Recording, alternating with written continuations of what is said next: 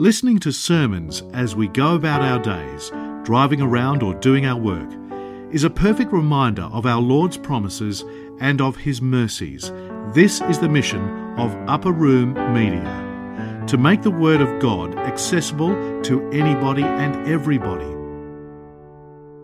Son, the Holy Spirit, one God, Amen. Glory be to the Father, and to the Son, to the Holy Spirit, now and forever, and to the age of all ages, Amen. Before we begin today, I'd like to tell you a story about a flood. So there was this church in a location where it started raining a lot, and the whole it got flooded, and water came in all the way into the church. So after the rain had passed and they, they cleaned up, they noticed that um, everything is squeaking. The doors are squeaking, the pews are squeaking, everything, right? All the wood absorbed water, and now when it dried, it's all damaged, right? It's all squeaking. So they were going to replace everything. But before they do, they started to notice something strange. People started to come early to the liturgy. And they didn't know why. So one day Abuna asked, like, why? I'm not complaining. Why is everybody coming on time, coming early? And everybody was kind of shy to answer. But eventually someone stood and said, it's because every time we walk in a church, everything squeaks. So when we walk in, and if we walk in late, everybody notices and looks. So we don't want to be embarrassed. We don't want to distract people. So we start coming in early. So if you uh, allow me, I'm going to be that squeaky door, that squeaky pew that you're all sitting on every Sunday. I'm just a small earlier and earlier and earlier till we're all here at the beginning of the liturgy. Because it's not just things that for Abuna or for the deacons to pray, it's for all of us to participate. Our Lord spoke, he, doesn't, he, he did not speak Greek. He spoke Aramaic. And he preached, and when he spoke with people, it was in Aramaic, the, a language that was different than Hebrew, more common. And when he spoke, this was the language he spoke. And the Old Testament is mostly written in Hebrew, with the exception of about 200 verses, half the book of Daniel and half the book of Ezra, written in Aramaic. But he did read Hebrew, because when they gave him the scroll to read, he read. He read from Isaiah, right? That was all written in Hebrew, and the scroll was written in Hebrew. So he knew how to read Hebrew, but the language was Aramaic. The Old Testament is written both Hebrew and Aramaic. The New Testament is written in Greek. So unless we, I, I'm not able to read Old or New Testament in the original languages. That's why I read them in translation. And I'm assuming most people here are in the same situation, right? We all read translations. And reading scripture in the vernacular, in the translation of the people, whatever the people are speaking, is a practice that goes back to even before Christ. So two, three hundred years before the coming of Christ, they translated the Old Testament from Greek, from Hebrew and Aramaic to Greek. And that translation we call the Septuagint, or the translation of the 70. This was the translation most of the church fathers used, although some of them knew Hebrew, like Origen used to read the Hebrew, the original, uh, whatever he could get his hands on. Some were fluent in reading and, uh, and uh, writing as well. But today, mostly we don't read uh, biblical Hebrew or the Koine Greek, the Greek uh, of, the Old, of the New Testament. We read English translations or Arabic translations. And something important to note about English translations, especially most translations, this is true for all of them, is that um, there are two problems when it comes to translating anything from one language to another. And we know this very well. Like, for example, jokes don't translate well. Why do jokes don't translate well? Because most of the time, 99% of words do not have a direct equivalent in the other language. And the second big problem is idioms. Idioms are these sayings, expressions. How can you translate an expression? When you say in English, someone kicked the bucket, we mean passed away, someone died. We try to translate this to another language, like in, in Arabic, for example. How can you say someone kicked the bucket? You can say someone kicked and gardal, bucket. But it wouldn't be the same and it wouldn't work. So you can imagine how difficult of a task it is to translate anything in Scripture. So there are generally two approaches that people take in translation. There's something called formal equivalency and dynamic equivalency. Big words, you don't need to remember either of them. But the, the point is word for word or thought for thought. So they take word for word, they take each word and try to find the best closest word in the other language they're trying to translate to and plug in that word, that word went. And the other approach is to try to get the idea behind the, the, the verse, the passage, and to translate that thought for thought. So whatever the idea is, it's translated into the same idea but in different words in the other language.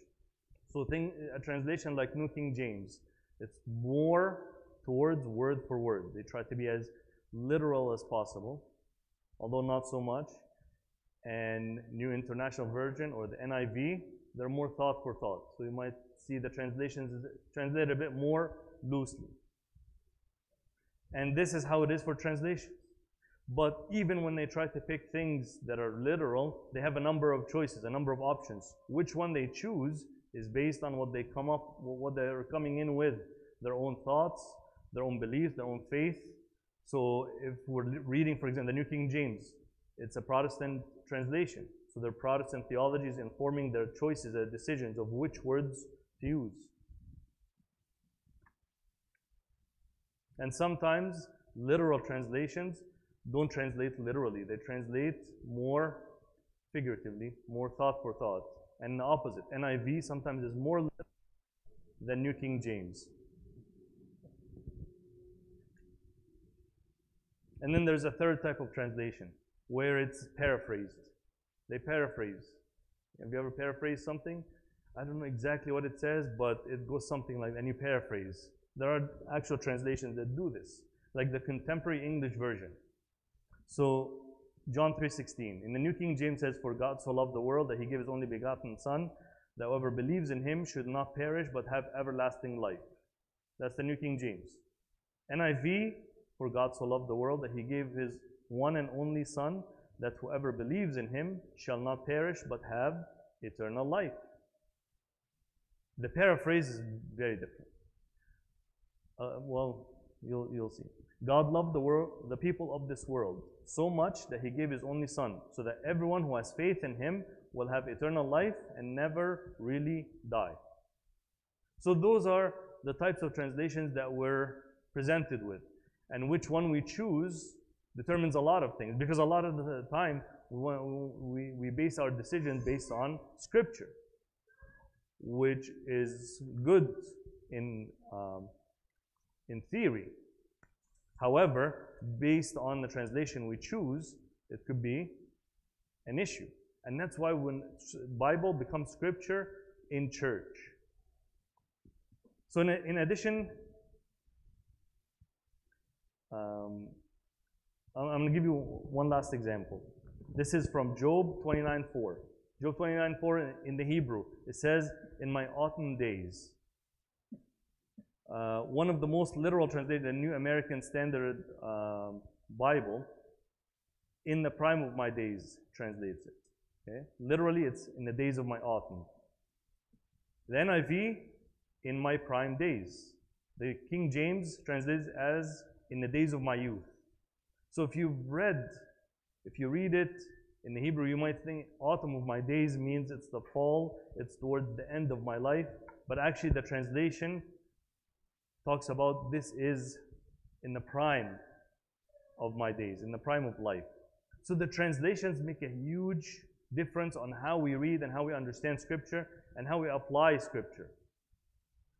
So, what does all of this, keeping all of this in mind, we look at today's passage. When we read today's passage, we might think of something like this is a, passage about a vineyard and it's a, basically a garden, and there's a gardener who owns the, the vineyard, and he leased it, and they're not doing a good job, so he wants to send someone to, to, to, to speak with them. They don't listen, so he sends his son. But basically, when you look at it, it's a passage about a garden, right? And you can read it as this, uh, read it in, in a sort of what does this mean to me type reading, and say, This one, this passage could mean something like I need to work on my own garden. I need to cultivate my own garden. And you can read it something along the lines of Voltaire.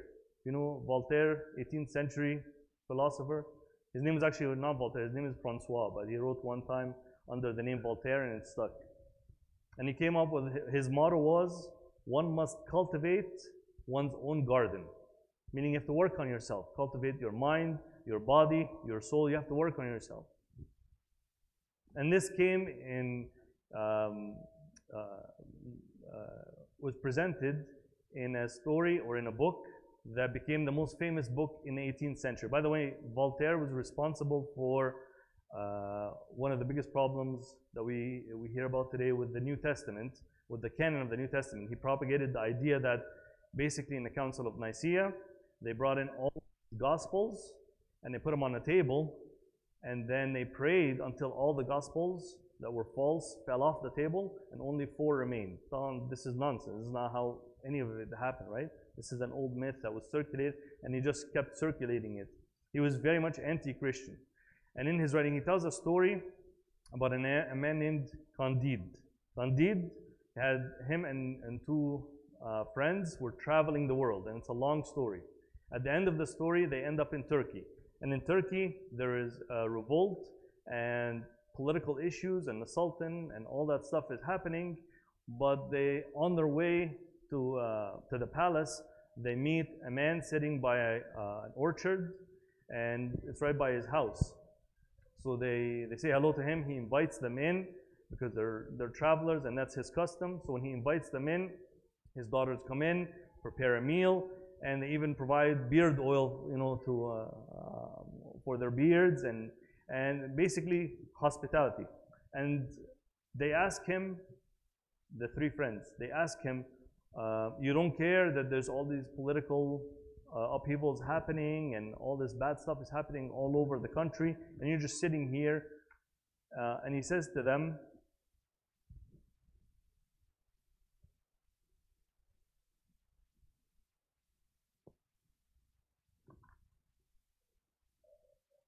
He says to them, I have, they say basically, you must be a rich man. So he says to them, I only have 20 acres. I and my children cultivate them, and our labor preserves us from three great evils from weariness, from vice, and from want or from need. So the three friends on their way home, they reflect deeply on what the old man has said. And he said, This is an honest man. He seems to be in a far better place than kings because he cultivates his own garden. He said that you have to stay away from uh, politics from uh, centers of power. And by doing this, by focusing on your own life, staying away from all of these cares and worries of the world, focusing on your own things and growing your own garden, essentially working on yourself, you avoid all the problems that people encounter in the world. So Voltaire was trying to argue that we should never tie our personal moods to the condition of the whole nation or people in general. You should work on your own individual. You need to live in your own uh, small plot of, plot of land. Don't worry about strangers or about things happening around you. At the same time, because our minds are haunted and prey to anxiety and despair, we need to keep ourselves busy. We need a project. We need just something to do. And it shouldn't be too large or dependent on many. The project should send us to sleep every night, weary but satisfied. So basically, you have to work, you're an individual, work on yourself, and don't worry about anything that's happening around you. All the stuff that's happening around you, just stuff that's going to worry you, it's going to make you anxious, it's going to make you upset, it's going to make your life worse. Now we can read the passage of today's gospel this way. What does it mean to me today? But notice that the passage is not about me. The passage, the way it's presented, if we just read that, we might think that where do I fit in all of this? Am I part of the garden? How do I improve my situation, and so on. But Christ is answering a very important question that he was asked at the beginning of the chapter. The, the Pharisees came to him and asked him, By what authority are you doing all of this? So the question is, is a question of the authority of God, the authority of Christ. What is by what authority is doing all this? So he answers their question with a question. He says, I will tell you by what authority I'm doing all of this if you tell me by what authority John the Baptist is baptizing. Because this question was a trap for them as well. If they admit that John the Baptist is baptizing by the authority of God, which they have to, otherwise the people will revolt against them because people held John the Baptist in high esteem. Then Christ would say to them, Then you should listen to John because he witnessed of me. And if they reject John's authority as being sent from God, the people will revolt because the people hold him in high esteem. So they were in a dilemma. They didn't know what to answer. So they were silent. So he follows up the question with this parable. So this whole parable, when we read it in its proper context, we see it's about the authority of Christ. By what authority are you doing all of this? And when we look back and we see how did the church read this? How did Christians who come before us read this, this parable? They read it exactly in this way. St. Cyril of Alexandria reads it in exactly this way. St. Ambrose of Milan, St. Ephraim the Syrian. They read it this way simply because this is how the church read it. This is not something to say that this is something I can take and see how I can apply it to my own life and improve my situation. This is some, telling us something very important, very critical about where Christ fits in all of this. The Father is the vine dresser and He is the vine. Where do we fit? If He's the vine, what are we? We are the branches. And we read this in the third hour in the Gospel, every liturgy. In the third hour, we read, I am the vine, John 15. You are the branches. And St. Paul picks up on this. And when he's speaking to the Gentiles in Rome, he says, They are the original uh, uh, tree. You are grafted. You are a wild olive tree that's been grafted on the original tree.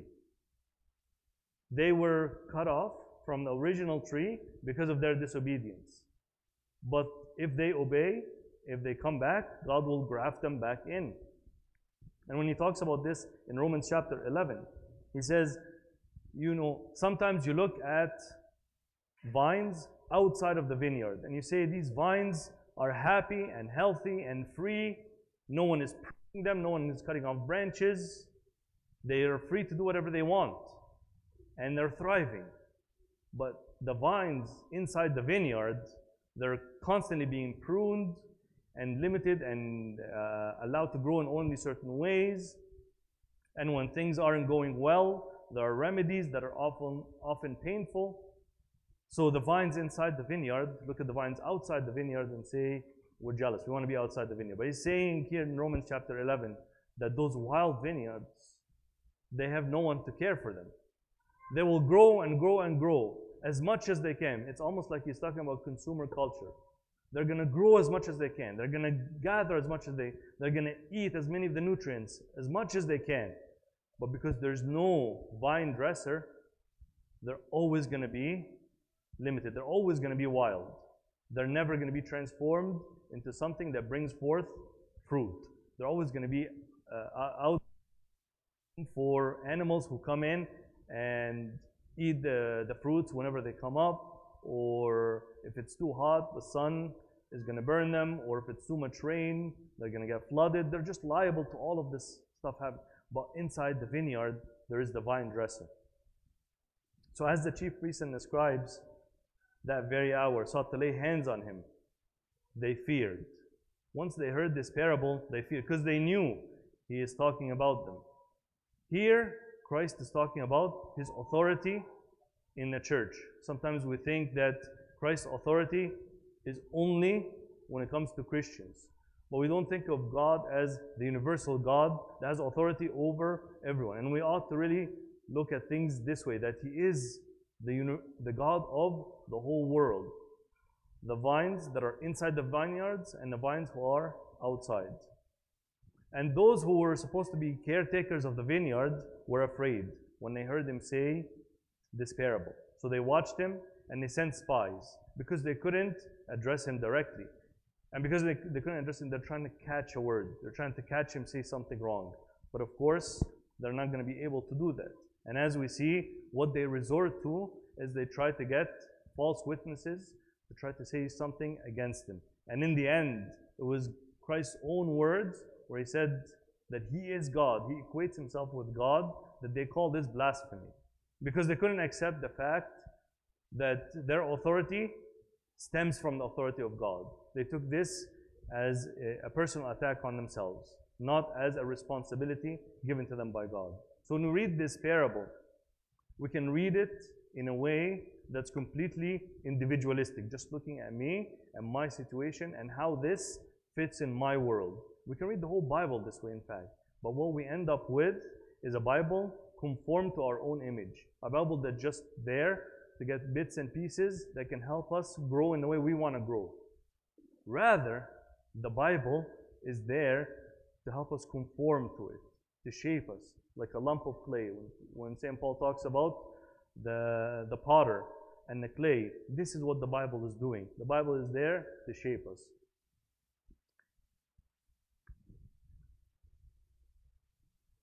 The people's response to the parable not just the, the, the, uh, the Pharisees, but even the disciples. The disciples, when they heard that this is uh, and, uh, something that is talking about the, the, the cross and Christ going to the cross, even the disciples say to Jesus, Let this not happen. Let it not happen. He's not coming in thinking that somehow I can manage the situation. But if I have to, I'm going to the cross. I'm going to try to manage the situation, talk with these high priests, maybe cut a deal, talk with them something. He came knowing that his path is the path of the cross. And that's why when every word he said was a step closer to the cross. And when the disciples understood this, they said, Let this not happen. Is there any other way? Is there any other way we can avoid the path of the cross? And by doing this, by doing this, they missed the point that it's not about trying to avoid the path of the cross. It's every step that we take is a step toward the cross. So they watched him and sent spies who pretended to be righteous, that they might seize on his words in order to deliver, to deliver him to the power and authority of the governor. And that's the problem with these high priests. They were not the type that, to compromise with. They did not want to share authority, for example. Judas thought that if I can manipulate them, somehow cut a deal, that somehow we can come to some sort of understanding where everybody wins. But by doing this, not only did he lose uh, his share with the disciples, but he gained a share with these high priests. They, he gained a share as being part of the people who betrayed Christ. He is the stone which the builders rejected. They rejected him, but he became the one to unite both Gentiles and Jews. He became the cornerstone to bring them both together in the vineyard. That vineyard became the church. And the church, inside the church, this is where we find the work of the vine dresser, the work of the Father. And this is where we find the vine. Some of the fathers say that we know where God is, we don't know where God isn't. It's not limited that God cannot work outside of the vineyard, but we know that He is working inside the vineyard. So this is where we have our lives, this is where we have our beings, this is where we have our whole way of living inside the vineyard. Glory be to God forever and ever. Amen. This talk was brought to you by Upper Room Media. We hope that this talk has, through the grace of God, touched your heart, and we pray that it will not only inform you, but will also transform you and your life with Christ.